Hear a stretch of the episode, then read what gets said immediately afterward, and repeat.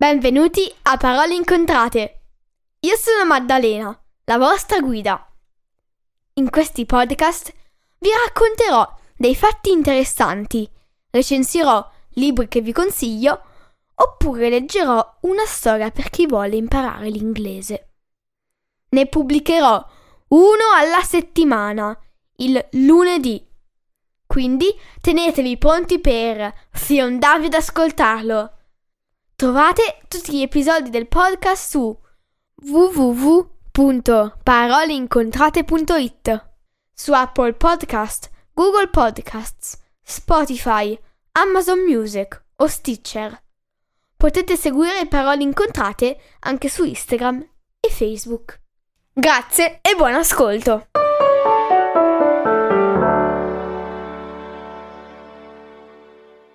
Oggi leggerò una storia originale inviatami da Salvatore Mulliri, chiamata Un mondo migliore.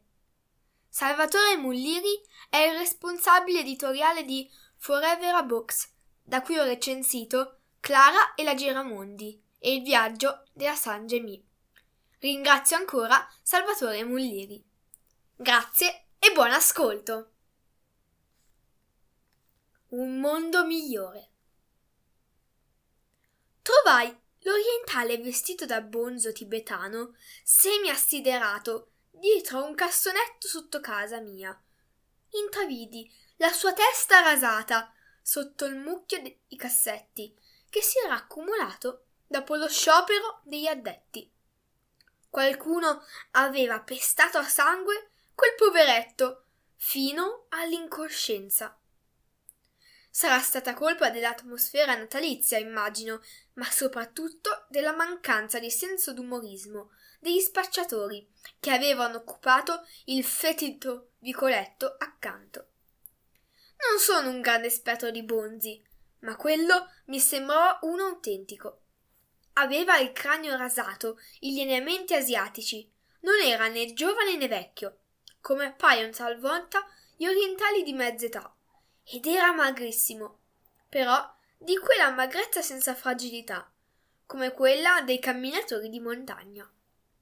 Senza dire una parola, lo caricai in macchina, mi diresti subito al pronto soccorso in mezzo al traffico e all'inquinamento causato dalle troppe automobili per strada.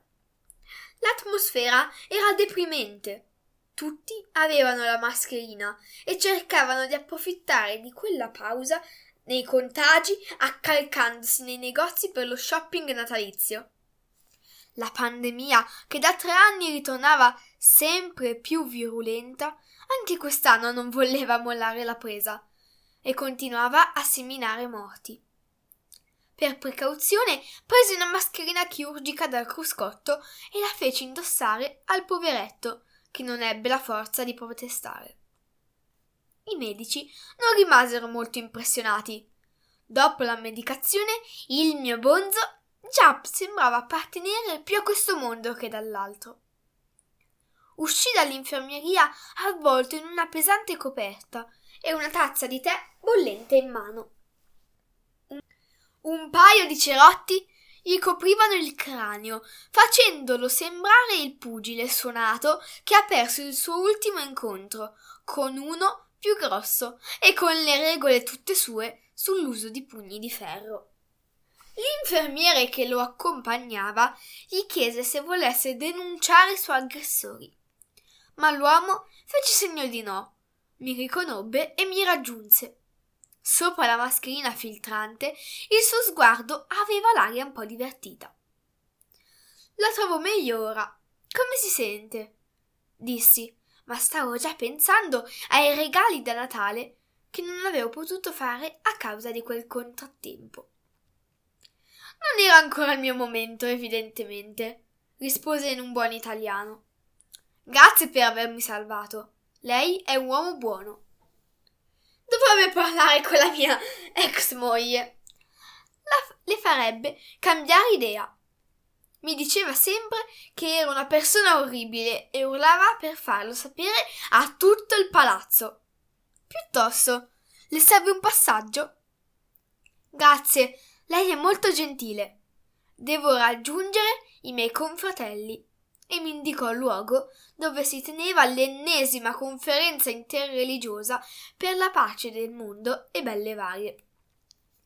Ripercorremmo le strade rumorose e frenetiche, a passo di lumaca nel traffico caotico, tra i palazzoni oppressi dal cielo grigio e dalla pesante cortina di smog invernale. C'erano poche luminarie in giro, perché in realtà c'era poco da festeggiare. Durante il tragitto il bonzo sembrò più interessato a me che a quello che ci circondava. Mi chiese della mia vita, del mio lavoro e delle mie passioni.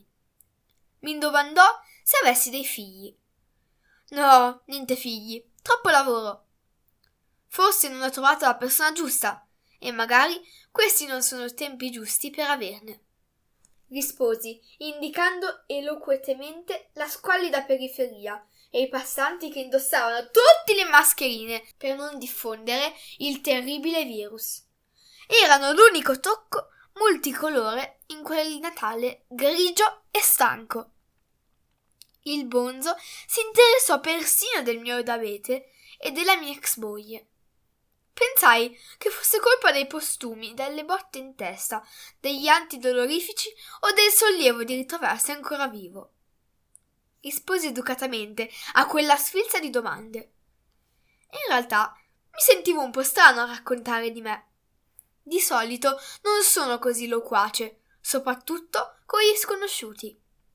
Quando arrivammo davanti al palazzo della conferenza, il bonzo fu accolto festosamente da altre persone, vestite come lui, e che sembravano essere lì in attesa. Dagli sguardi si capiva che erano preoccupati, ma allo stesso tempo sollevati nel vederlo. Prima di congedarsi, il bonzo mi porse un piccolo involto di lana che teneva nascosto chissà dove. Mi disse: Con me non ha funzionato, però lei ha il karma giusto. Lo faccia ruotare davanti alla fonte di luce. Quando me lo donarono, mi dissero che sarebbe apparso un mondo migliore. Chi me lo diede credeva che ci fossero molteplici mondi nel divenire del samsara e quell'oggetto mostra il mondo migliore più prossimo al nostro. Lo tenga lei. Grazie di tutto. Presi l'involto un po' imbarazzato. Lui mi tenne le mani per un attimo, poi con un breve inchino mi salutò e si allontanò con i suoi compagni. Non lo vidi mai più. Arrivata a casa per curiosità, aprì l'involto di lana. All'interno c'era un cristallo sfaccettato montato su un piccolo manico di legno. Aveva l'aria antica. La lavorazione del manico era un po' approssimativa e appariva piuttosto consumato, come se fosse stato fatto girare innumerevoli volte e da innumerevoli mani. Che ho da perdere?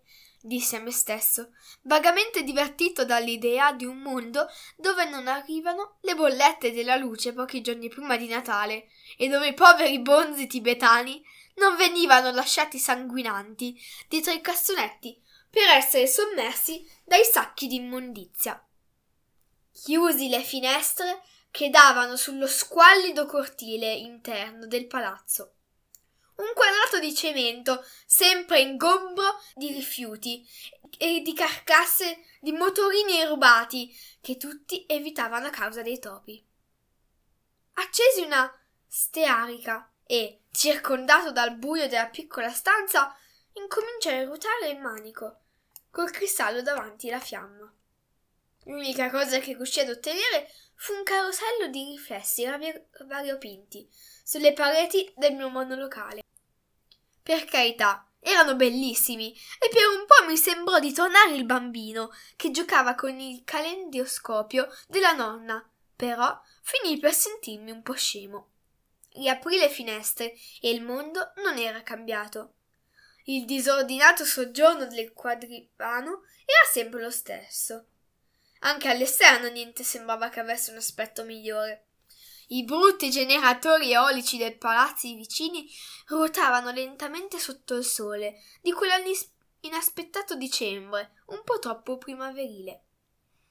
Aspirai. ancora quell'odore di concime organico che proveniva dalle aiuole due piani più sotto. Da settimane quella puzza infestava il cortile, rendendo ogni giorno un po' meno signorile il nostro palazzo. Persino gli alberi avevano un'aria sofferente, perché il giardiniere non si faceva vedere da settimane. Oltre l'arco dell'ingresso le macchine elettriche sfrecciavano senza posa nella strada principale, con il solito fastidioso ronzio. Tra gli alberi del cortile imperversava la solita banda rumorosa di ragazzini e tra loro quello che gridava di più era mio figlio Alex. Ancora non mi spiego quel suo vizio di urlare sempre, a differenza di me e sua madre, che non alziamo mai la voce nemmeno quando litighiamo. Accesi la televisione con un ultimo barlume di speranza, ma il mezzo busto annunciò le stesse notizie che tenevano banco da un paio di settimane. L'economia stentava a riprendere dopo la fine della pandemia e non ci sarebbero stati tanti soldi da spendere. Poi c'erano le solite novità, solo un po' meno deprimenti sulle complicate elezioni del nuovo presidente della Repubblica federale europea e i problemi amorosi tra i componenti della missione internazionale su Marte. Uscì di casa, deciso a buttare nel cassonetto lo strano cristallo, prima che tornasse mia moglie, e mi prendesse in giro per la mia ingenuità. Mi fermai interdetto. In città i cassonetti erano spariti da almeno tre anni grazie ai riciclatori miniaturizzati del quartiere. Lo ricordo bene perché era lo stesso anno in cui mi misero il bioimpianto per produrre l'insulina che mi ha guarito. Sorrisi per quell'inspiegabile dimenticanza. Oggi ho letto una storia di Salvatore Mulliri, Un mondo migliore. Salvatore Mulliri è il responsabile editoriale di Forever a Books, da cui ho recensito Clara e la Giramondi e il viaggio da San Gemì. Ringrazio tantissimo Salvatore Mulliri.